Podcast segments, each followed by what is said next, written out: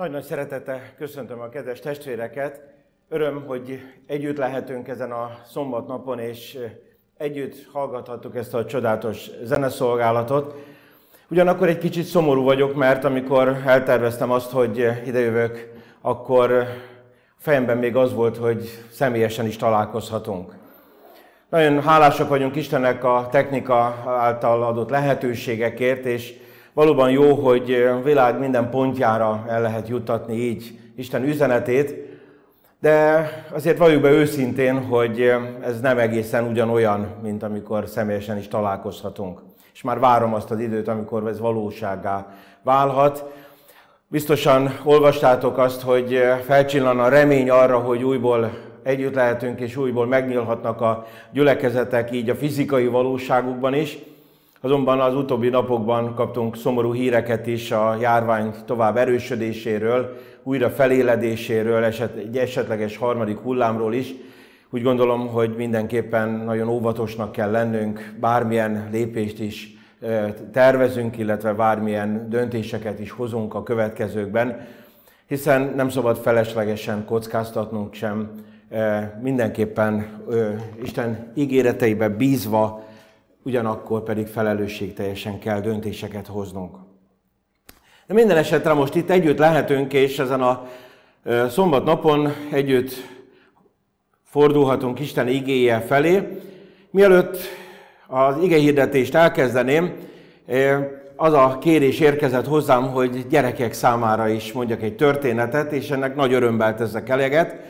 Tudva azt, hogy nem csak a gyerekek szoktak figyelni a gyerek történetre, hanem a felnőttek is, nagyon sokszor még a felnőttek jobban figyelnek, akkor kérdéseket teszek fel, akkor nagyon gyakran a, nagyon gyakran a gyerekek helyett a felnőttek válaszolnak, ezt jelezve, hogy nagy valószínűséggel ők is egy picit gyereknek érzik magukat.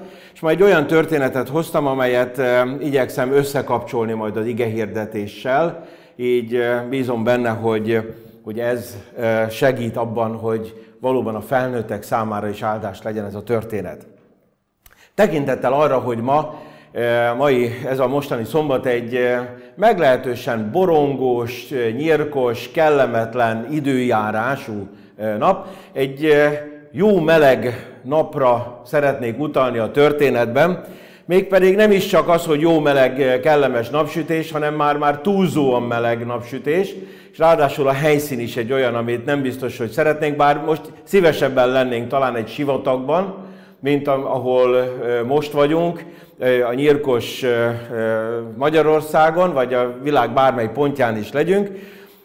Minden esetre rövid időt jó eltölteni sivatagban, talán érdekes lehet, egy sivatagi túrán részt venni, akár egy tevegeléssel összekötve, de hogyha valakinek, valaki a sivatagba bajba kerül, akkor bizony nagyon nehéz időszak elé kell néznie.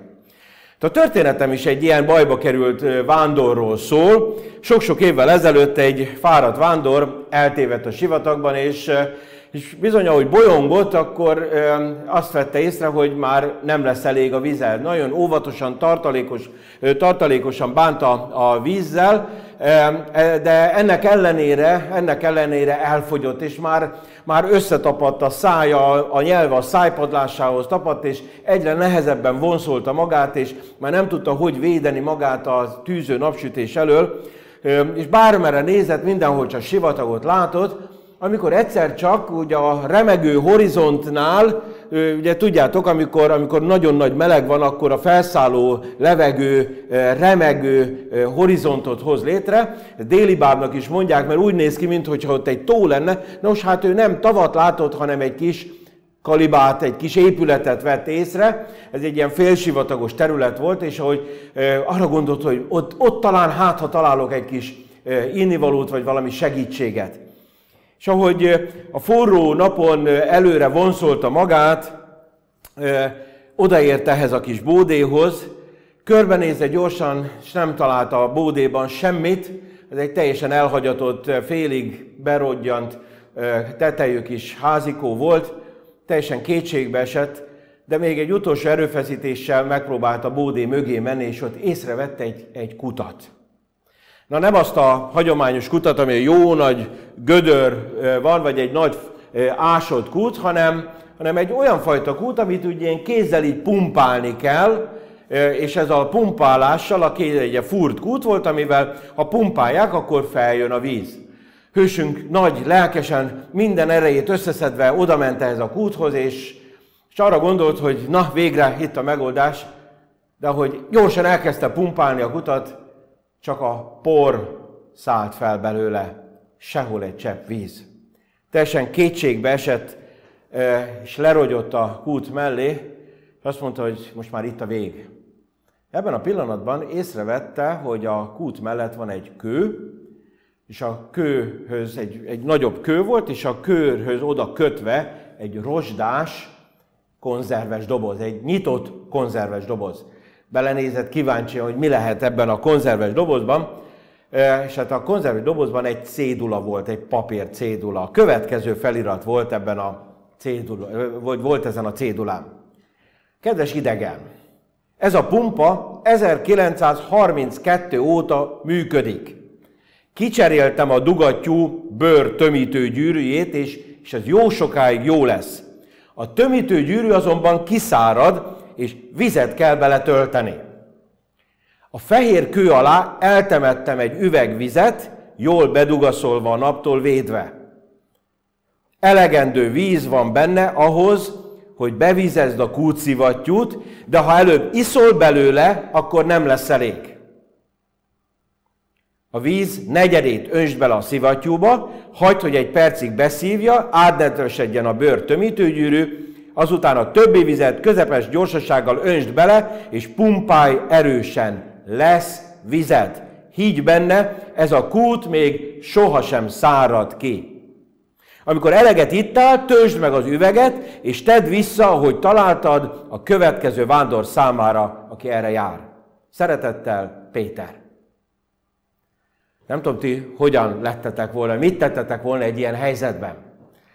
Azonnal gyorsan, ja, itt egy kis víz, gyorsan megisszátok, vagy pedig követitek azt az utasítást, abban bízva, hogy az ígéret, mi szerint a tömítőgyűrűhez elég lesz az a víz, és utána biztosan lesz víz, friss víz, ami a kútból jön ki, ebben bízva végig tettétek volna azt, amire ez a kis cédula utasít benneteket.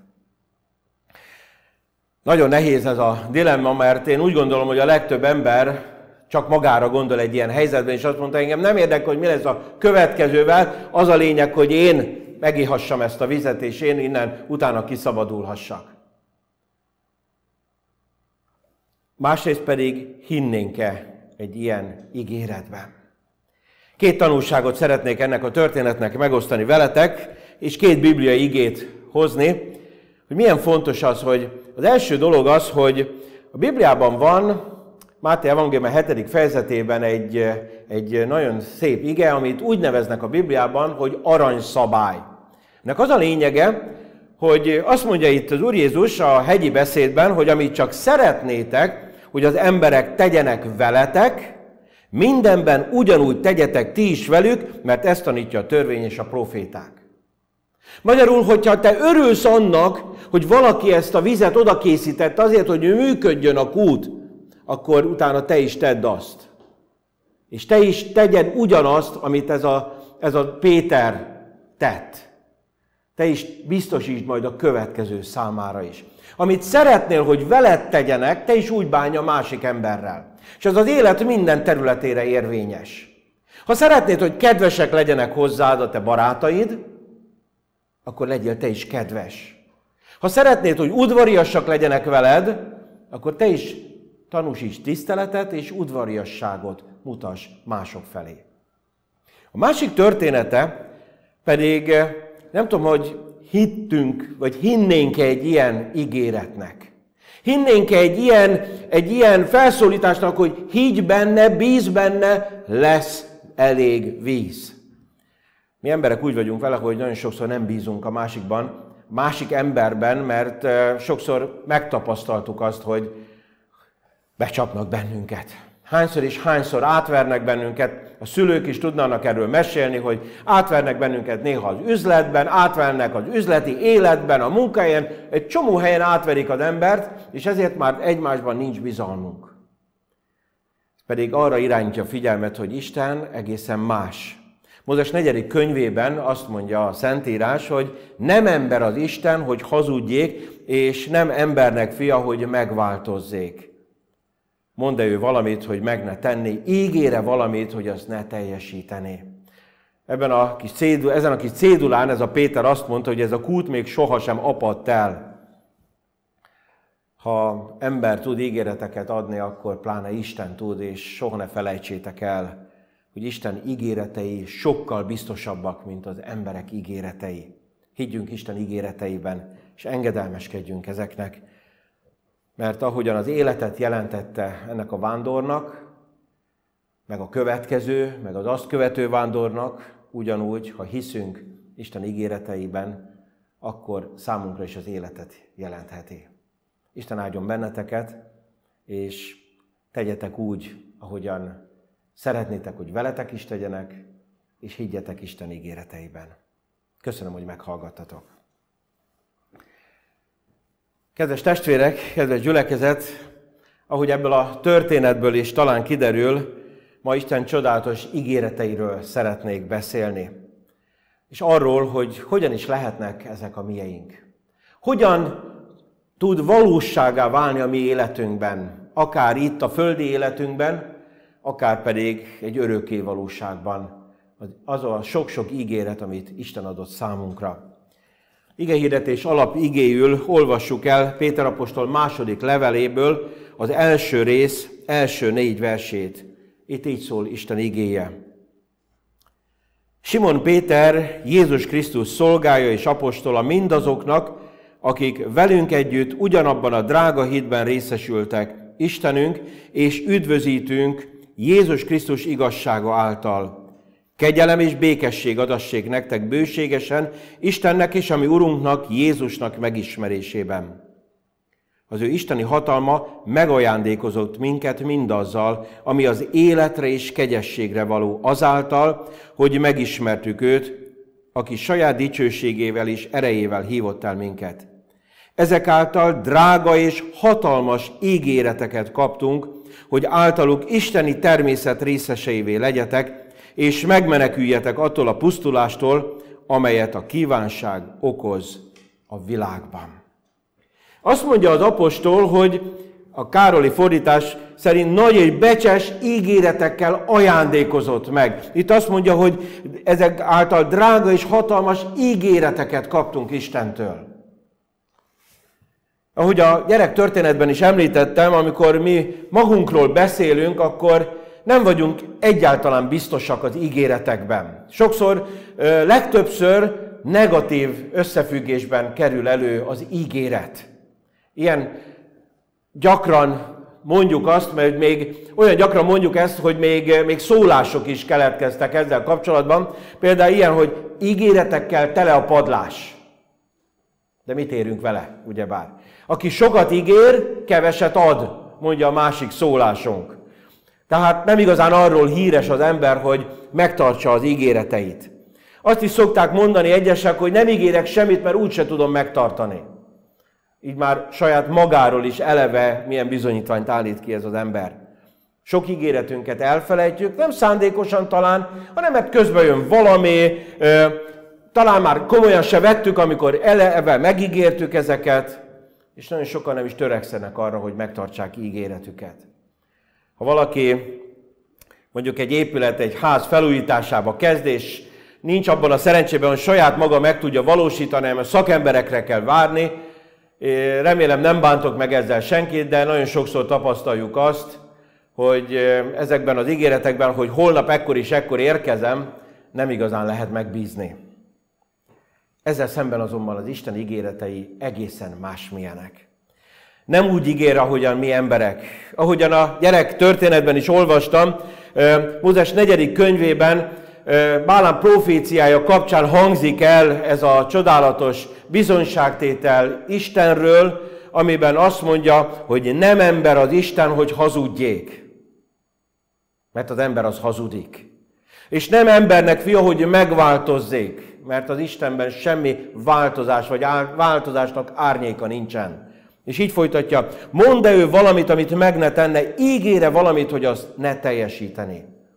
Amikor az Isten ígér valamit az embernek, akkor az biztosra veheti. Az már olyan, hogyha, mintha miénk lenne. Számos olyan ígéret van a Szentírásban, amely a jövőre vonatkozik.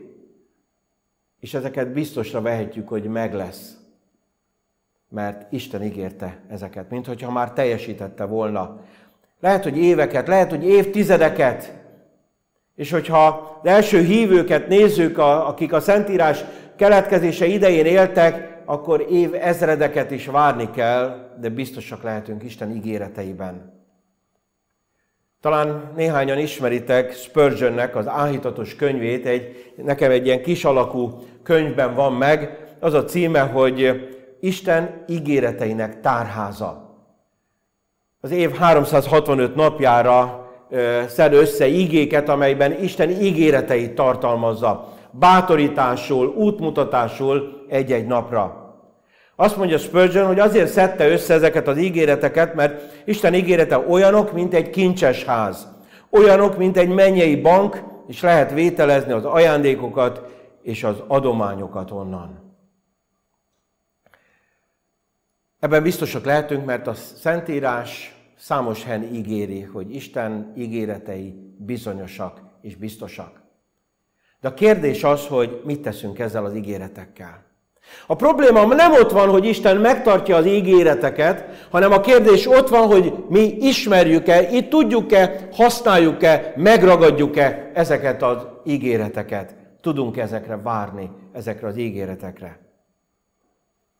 Az első dolog, ami a mi feladatunkat kijelöli, az az, hogy ahhoz, hogy számunkra áldás legyen Istennek egy-egy ígérete, az az, hogy ismernünk kell az ígéreteket.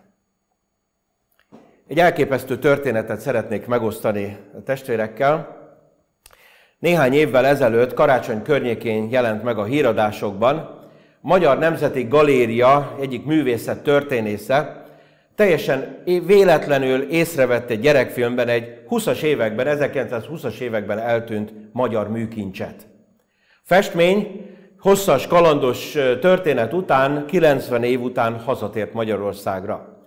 Ez a festmény, és bízom benne, hogy a technikusok tudnak segíteni, hogy megjelenjen a képernyőkön, Berény Robert Alvó nő fekete vázával című avantgárd festménye. Ez az, ami, ami megjelent, a, amit észrevett egy gyerekfilmben. Bárki Gergely a, a művészet történész, a Magyar Nemzeti Galéria művészet történésze, karácsonykor éppen kislányával az ölében egy mesefilmet nézett. A Stuart Little, Little Kisegér című mesefilmet nézte, amikor egyszer csak kiszúrta a festményt. Ott a kandalló fölött ez a festmény volt, és a következő képen ezt láthatjuk, hogy a kisegér szalad, és, és ott van a kandalló fölött ez a festmény. Bárki egészen odáig csak fekete-fehér reprodukcióban látta, de amikor a mesét nézte, akkor egyszeribe biztosan észrevette, hogy ez az, amiről ő már tudott, hogy létezik egy ilyen festmény. A következőt meséli erről. Alig mertem hinni a szememnek, amikor megláttam Berény rég elveszett mesterművét, és a következő képet is kérem, Jenna Davis és Hugh Laurie mögött. Majdnem elejtettem Lolát az ölemből. Majd hozzátette, egy kutató sohasem veheti le szemét a munkáról, még akkor sem, ha karácsonyi filmet néz családjával otthon. A zseniális felfedezéssel járó filmezést nem igazán egy mesébe illő történet követte, azonnal bárki e-mailekkel kezdte bombázni a Sony Pictures és Columbia Pictures filmeseit, két év múlva kapott választ, mégpedig egy Washingtonban élő nőtől, aki a, a film díszleteseinek az asszisztense volt, és a festmény jelenleg az ő kanapéja fölött lógott a háza falán, mert megtetszett neki a filmes kellékek között, és egyszerűen hazavitte, és ő is elképetten vette tudomásul, hogy ez nem csak egy olcsó valami festmény, hanem egy igen értékes festmény. Ő nem tudta, hogy igazából honnan volt, azt tudta, hogy a munkatársai egy kaliforniabeli kisvárosnak, Pazadénának a antikváriusánál vásárolták, elképesztően olcsón. 28-ban, 1928-ban látták utoljára Magyarországon ezt a festményt, és 2014-ben került haza Magyarországra. 34 millió forintos licit után 73 millió forintért talált gazdára ez a festmény. Egy csodálatos, ugyanakkor tragikus ez a történet.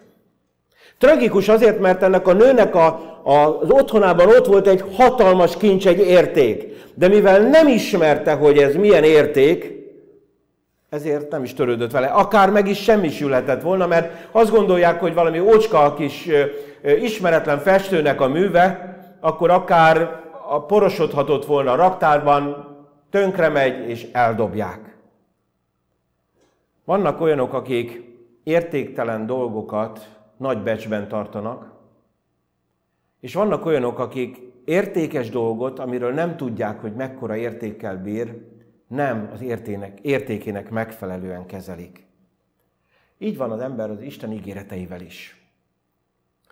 Más emberek ígéreteit néha olyan nagy becsben tartjuk, ugyanakkor az Isten ígéreteit pedig, mert nem ismerjük, nem kezeljük megfelelő módon. Ott van a kezünkben, ott van a Szentírás a kezünkben.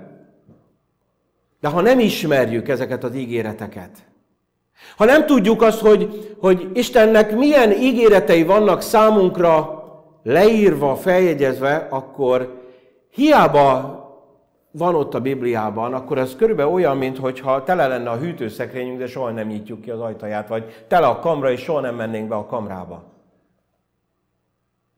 Isten ígéreteivel tele van a Szentírás, de ha jönne az életünkben egy nehézség, egy próba, amikor talán nincs arra lehetőség, hogy kézbe vegyük és elkezdjük lapozni és keresgetni benne esetleg, akár egy, egy szótár segítségével, ha nem ismerjük, ha nem tudjuk, hogy mi van benne, akkor nem lehet a miénk ez az ígéret. Azt mondja Péter levelében nekünk, ezek az ígéretek drágák és becsesek, értékesek. A hívő ember, ha tudja ezeket, akkor valóban értékesnek tartja. Kérdés, hogy komolyan vesszük. Hogyha az életünkben nehézség következik be, akkor, akkor tudjuk-e, eszünkbe jut-e mindez. Bizonyságtételek 5. kötetében Ellen White a következőt mondja erről. Minden olyan ember lelki életében, aki végül is győzedelmet arat, nyomasztó bizonytalanságok és megpróbáltatások zajlanak le. De mert ismerik a Szentírást, eszükbe jutnak Isten bátorító ígéretei. Ezekre gondolva megnyugszik a szívük, a mindenható hatalmába vetett hitük pedig megerősödik. Azt mondja Ellen White, hogy ha az ember életében nehézségek jönnek, próbák jönnek, igazából nem tudjuk, hogy merre menjünk tovább, akkor a hívő ember, aki ismeri a Szentírás ígéreteit, akkor a Szentírás eszébe fogja juttatni ezeket az ígéreteket. De azt mondja, de mert ismerik a Szentírást, eszükbe jutnak Isten bátorító ígéretei. A Szentlélek gondoskodik, hogy eszünkbe juttassa. Nem csak azt, amit mondanunk kell, hanem amibe belekapaszkodhatunk, azt is. Ha nehéz helyzetbe kerülünk, és most itt a járvány kapcsán, van, aki a gazdasági következményei miatt, van, aki az egészségügyi következményei miatt, vagy bármilyen ok miatt, ha nehéz helyzetbe kerülünk, Isten ígéreteibe biztosan kapaszkodhatunk. Nagy és becses ígéretek ezek, értékes ígéretek ezek. Második üzenete ennek az igének, hogy nem elég ismerni, de ezekbe bele is kell kapaszkodnunk, ezekbe az ígéretekbe. Isten csodás ígéreteket adott Ábrahámnak. Azt mondta, hogy hatalmas néppé teszlek.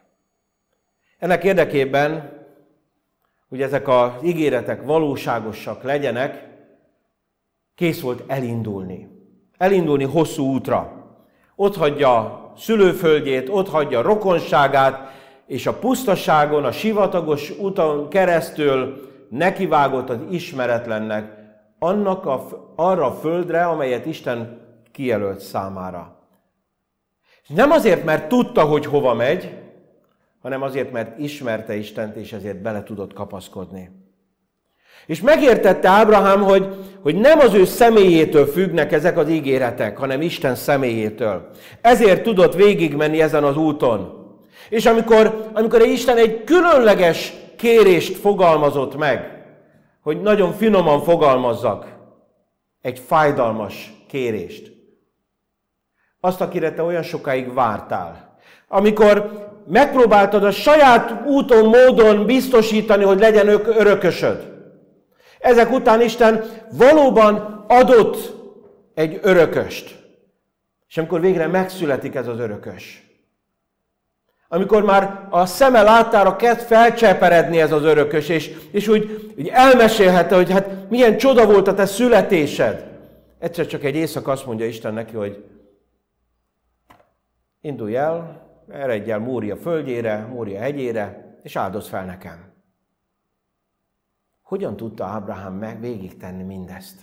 Hogyan tudott összecsomagolni, összekészíteni a fát, a tüzet, fel, az, felállítani azt a csapatot, akivel elindulnak, fogni a fiát, és hogyan volt képes elmenni mindenre, erre a hosszú útra. Azért, mert belekapaszkodott az Isten ígéretébe, és azt mondta, hogy ha Isten megígérte, akkor ő tudja teljesíteni bármi áron is, és bárhogyan is. Tudta, hogy Isten személyéhez, Istenhez magához kapcsolódnak az ígéretek, és ezért tudott várni a beteljesülésükre. Voltak a Bibliában olyan személyek is, akik, akik a saját elképzelésükhöz ragaszkodva, a saját elvárásaiknak megfelelően ö, próbálták értelmezni Isten ígéreteit. Csalódás lett belőle. Mellesleg Ábrahám is Izmael születésével és a születések körülményeivel ugyanebbe a hibába esett. Sajátos módon saját maga próbálta értelmezni és tenni azért, hogy az ígéret megvalósuljon. De a Bibliában, az Új Szövetségben egy jól ismert példát említsek, az Emmausi tanítványok története. Amikor a saját elvárásaikhoz igazították, hogy hogyan fog történni, hogyan lesz Jézus Krisztus, hogyan fogja az ő országát felállítani. És képes a saját elképzelés, a saját látásmód, amikor nem az Istenhez ragaszkodunk, hanem a saját magunk által felállított képzetekhez ragaszkodunk minden körülmények között, ez képes olyan vakságot okozni, hogy azt se vették észre, hogy ott van velük Jézus Krisztus hogy feltámadt Jézus Krisztus. Pedig mi abban reménykedtünk, mondta. Pedig mi hittünk az Isten ígéreteiben, mondhatták volna. De mivel a saját elképzelésük irányította őket, ezért nem vették észre az Isten ígéreteinek teljesedését. És ez testvéreim manapság is egy igen-igen veszélyes helyzet. Ma is gyülekezeteinkben is vannak olyanok, akiknek megvan a határozott elképzelésük, hogy hogyan fognak a proféciák teljesedni. Vannak, akik még azt is tudják, hogy milyen esemény után mi fog és hogyan fog következni. Pontosan. Még olyanok is voltak, annak ellenére, hogy egyházunk egy nagy csalódással kezdődött, indult, még olyanok is vannak, akik újból és újból időpontokat próbálnak felállítani. És ilyeneket mondanak, hogy ez és ez a személy lesz az utolsó a sorban. És utána már nem lesz, utána már biztos, hogy eljön. És megnevezik azt az élő szemét. Mellesleg azóta már meghalt az az élő személy, és már egészen más van ott azon a helyen. És amikor, amikor nem az elvárásainknak megfelelően alakul egy profécia, akkor hirtelen kétségbe esnek, és olyan homályosság fogja el a szemüket, hogy nem veszik észre a legnyilvánvalóbb dolgokat is. Zavar támad. Van, amikor agresszívé válnak a hívő emberek azért, mert nem úgy alakulnak a dolgok, ahogy ők azt elképzelték. És így támadnak másokra, akár a vezetőikre, akár a kormányzatra, vagy más egyházakat, vagy bármi más, képesek vagyunk támadni, mert nem a saját elképzelésünk szerint alakulnak Isten ígéretei. Csak egyetlen egy kis példát szeretnék említeni erre, ezzel kapcsolatban. Csak arra, hogy arra hívva benneteket, hogy gondolkozzunk. Csak gondolkozzunk el egy picit. Tesszalonike belekhez írott második levélben Pálapostól beszél a törvény taposóról. És megvan az adventista, klasszikus adventista értelmezés, mi szerint egy vallási hatalmat nevezünk törvénytaposónak. Mert a, a, a tíz parancsolat negyedik parancsolatában a szombatot áthelyezte vasárnapra. És ez valóban ez így is történt. És valóban ez egy törvénytaposás volt. Isten törvényének megváltoztatását. Csak mivel leragad, vagy lecsövekeltünk ennél a magyarázatnál, nem vesszük észre, hogy egy Isten ígéret másként is tud teljesedni. Másként is tud teljesedni. Amikor ma nem állhatok ki a társadalom elé nyíltan, hogy a bibliai értékrend szerinti házasságról prédikáljak. Magyarországon hál' Istennek ez még nem probléma. De ugyanezt Nyugat-Európában, Észak-Európában megtenni, azonos azzal, hogy beperlik az egyházat, vagy beperlik azt a lelkészt, aki ilyet próbál tenni. Azonnal homofóbnak, vagy ki tudja, minek fogják nevezni. Vagy hogyha arról olvasunk, és a közelmúltban néhány nappal ezelőtt olvastam erről egy írást, Franciaországban a mostani belügyminiszter kijelentette, hogy itt az ideje, hogy miután a, a történelmi nagy egyházak már megértették azt, hogy a, a köztársaság törvénye magasabbra rendű az Isten törvényénél, még egyszer elmondom, hogy értsétek, a, a, a francia belügyminiszter azt mondta, hogy már az egyházakkal sikerült megértetni, hogy a köztársaság törvényei felette vannak az Isten törvényénél, most már majd a muzulmánokat, meg a kisegyházakat is meg kell erre tanítani. És kollégám munkatársam, akinek rokona él Franciaországban, meséli, hogy, hogy nem állhatnak ki, nem mehetnek ki az utcára az egyházak könyvet árulni, evangélizálni, mert azt mondja a francia társadalom, vagy a francia törvények azt mondják, hogy a négy fal között kell hirdetni az igét csak. Akkor talán nem lenne ideje elgondolkozni azon, hogy a törvény taposó kifejezés másra is vonatkozhat. Hogy ahogyan megyünk előre a történelemben, a történelem egy adott pontján másra is értelmezhető ez a kijelentés, amiről Pálapostól beszél. Azt mondja Ellen White a Proféták és Királyok című könyvben. Ápolnunk és növelnünk kell azt a hitet, amelyről a proféták és az apostolok bizonyságot tettek. Azt a hitet, amely megragadja az Isten ígéreteit, és várja a szabadulást az Isten által megszabott időben és módon. Azt mondja, hogy meg kell ragadnunk, az a hit, amely az apostolokat, meg a, a profétákat jellemezte, az az volt, hogy megragadják az ígéreteket, és várjuk annak a beteljesedését, de nem a saját elképzelésünk szerint, meg a saját időrendünk szerint, hanem abban az időben, ami az Isten időrendje, meg abban az idő, abban azon a módon, ahogyan majd az Isten jónak látja, és nem a saját elképzeléseim szerint. Amikor eljött az időnek teljessége mondja az ige, és ez átvezet bennünket a harmadik üzenetre. Tehát a második üzenetet így zárhatjuk, hogy Isten ígéretei akkor lehetnek valósággá számunkra, miután megismertük őket, utána az Isten személyéhez és nem a saját elvárásainkhoz kötözzük ezeket, igazítjuk azokat. És a harmadik üzenete, amit szeretnék elmondani, hogy ezek az ígéretek, ezeknek az ígéreteknek a beteljesedésére néha várni kell. Türelemmel várni kell. Gondoljunk csak bele, amikor, amikor leírták az új szövetség könyveit. Szinte mindegyik bibliai könyvnek a keletkezése ehhez köthető. Eltelik 10-20-30 év, micsoda hosszú idő, persze most így mosolygunk már ezen 2000 év távlatával, de a gyülekezetek meg voltak győződve arról, hogy még az ő idejükben visszajön Jézus. Hiszen azt mondta, azt ígérte az apostoloknak Jézus ott a hegyen, amikor elment előlük, hogy hamarosan visszajövök, és ahogy láttatok engem el, elmenni, ugyanúgy fogok visszajönni. Csak közben majd helyet készítek nektek. És meg voltak győződve az apostolok. Meg voltak győződve a gyülekezetek, hogy ez még az ő idejükben megvalósul. És eltelik 2000 év. Mennyi minden történés, mennyi minden profécia teljesedett ez alatt az idő alatt. És még mindig várunk. De Isten mindig akkor cselekszik, amikor annak itt van az ideje, sem előbb, sem később. Ahogy mondtam, amikor eljött az időnek teljesed, teljessége, akkor kibocsátotta Isten az ő fiát.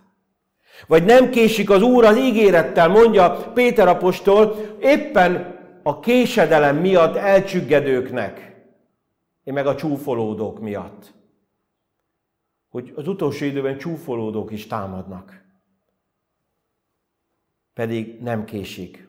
Az ószövetségi proféciák sokszor évszázadokkal később teljesednek. De még az új szövetségben megjövendöltek is év ezredek múlva teljesednek. De Jézus megígérte, hogy visszajön egyházáért. Megígérte, hogy visszajön az ő mennyasszonyáért.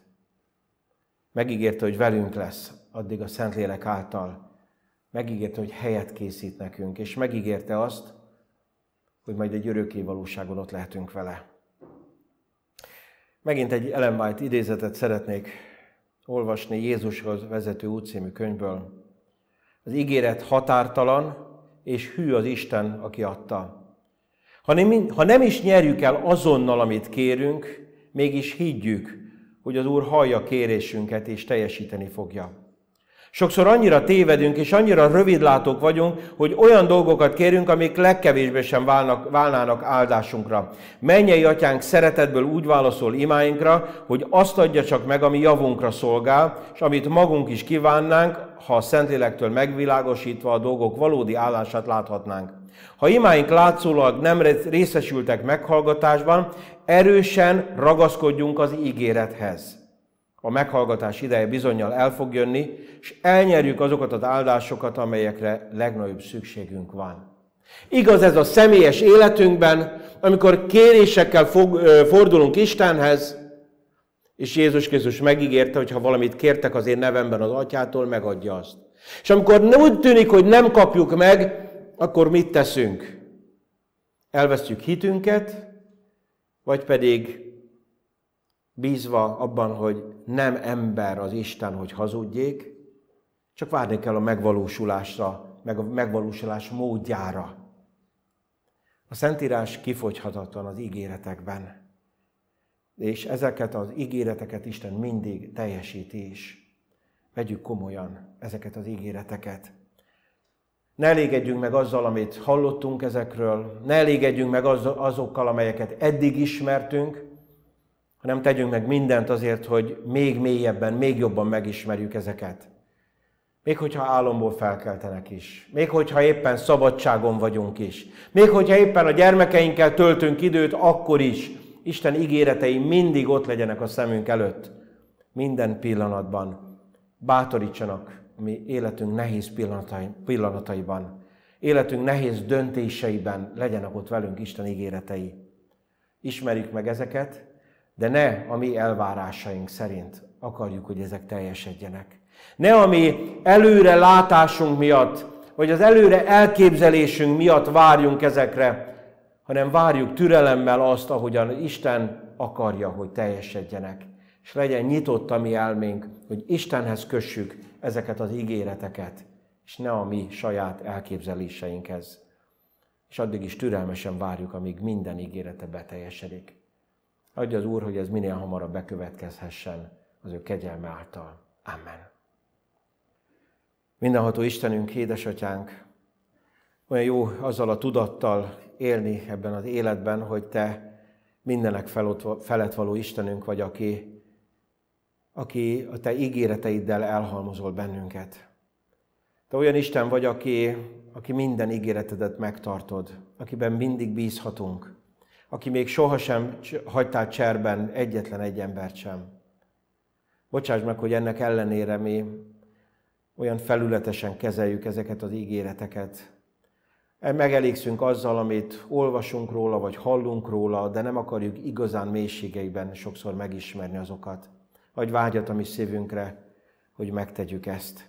Hogy életünk bármilyen nehéz helyzetbe is kerüljön, akkor azonnal eszünkbe tud juttatni ezeket az ígéreteket, hogy ezek bátorítsanak, ezek segítsenek át bennünket a nehéz élethelyzeteken. És köszönjük, Urunk, hogy nem mindig a mi elképzelésünk szerint teljesednek ezek az ígéretek. Köszönjük, hogy Te nyitogatni akarod a mi szemünket ott, úgy, ahogy egykor a tanítványokat is Emmaus felé vezető úton, ahogy olvassuk, hogy gerjedezett az ő szívük, ad, hogy a mi szívünk is így gerjedezzen, és megértsük, hogy Te hogyan akarod teljesíteni a Te proféciáidat. Bocsáss meg, hogyha, hogyha olyan elképzeléseink vannak, amelyek amelyek nem segítenek, hanem inkább még nehezítik az ígéretek beteljesedését. Bocsáss meg, hogy sokszor megbántunk másokat, amikor a saját elképzeléseinket akarjuk másokra ráerőltetni. Te tedd, tedd azt, hogy nyitott legyen a mi életünk, nyitott legyen a mi szívünk arra, hogy befogadjuk mindazt, amit tőled kapunk, ígéretet. Ragaszkodjunk hozzád, a te személyedhez. És egy türelmet is hogy hosszan, te, te is, ahogyan hosszan tűrsz érettünk, legyen nekünk is türelmünk, hosszan kivárni, amíg teljesíted a mi kéréseinket, meg a te ígéreteidet. Köszönjük, hogy te olyan Istenünk vagy, akiben mindig bízhatunk, és megadod ezt a te kegyelmed által. Amen.